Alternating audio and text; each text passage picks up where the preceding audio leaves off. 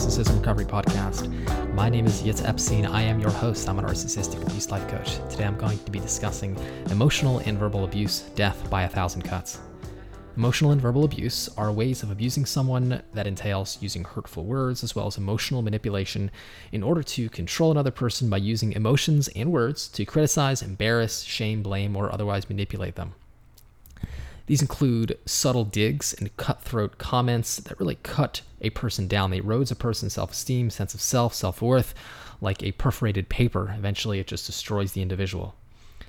The perpetrator is fully aware of the small and seemingly innocent comments made over long periods of time, gestures, all meant to undermine the sense of self and confidence of the victim.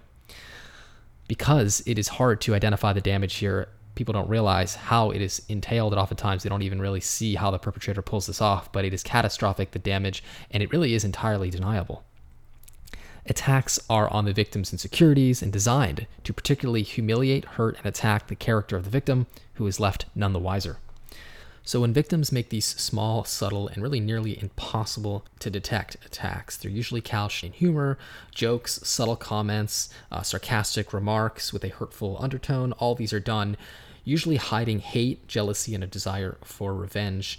Abusers know that obviously they can't outright humiliate, hurt, destroy, beat the crap out of their victims because obviously victims will catch on, they'll identify this as abuse. So, what they do is they use emotional and verbal abuse to subtly, over long periods of time, eventually destroy the victim's souls, destroy the victim's psyche.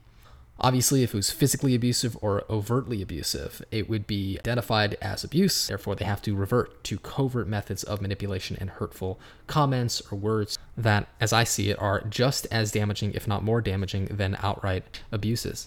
The following idea or concept is extremely controversial. I am aware of that, but I do feel strongly about it.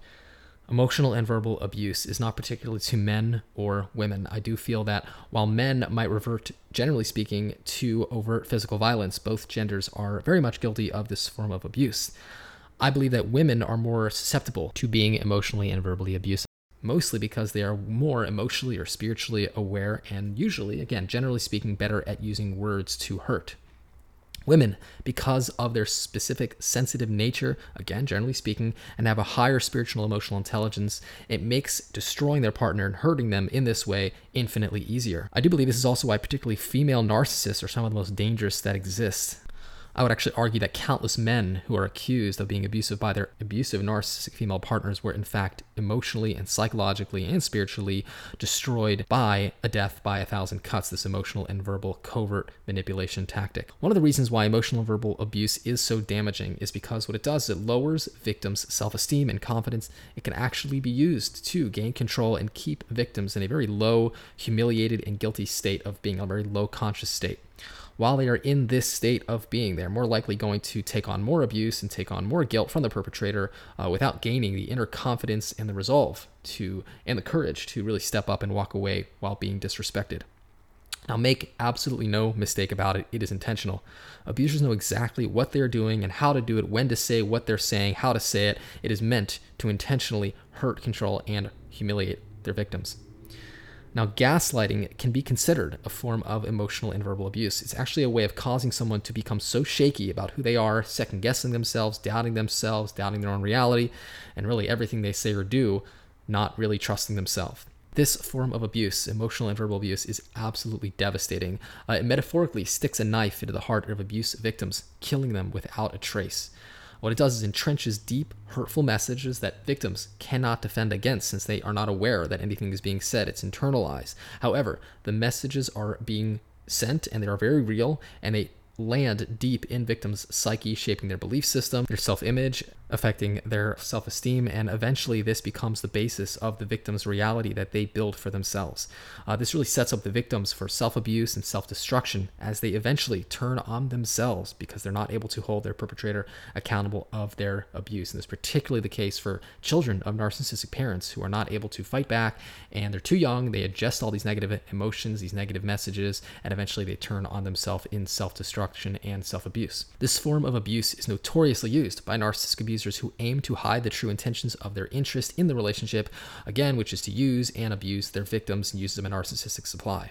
It's used to essentially keep victims humiliated, dependent, and bonded to the abuse, lacking any confidence in self esteem, as well as self love and self respect, which would lead them to leave the relationship and stop being used by their abuser. As I mentioned, the effects of emotional and verbal abuse are catastrophic. They include some or all of the following symptoms cripplingly low self esteem, feeling humiliated, shattered confidence, feeling like a shell of your former self, feeling deeply flawed and shameful, deep rage, wanting to take revenge, hating this person but not really sure why you do, feeling confused as to who you are, hiding your true authentic self, becoming a people pleaser, crippling self doubt, deep resentments, self abuse, and finally and sadly, even suicide.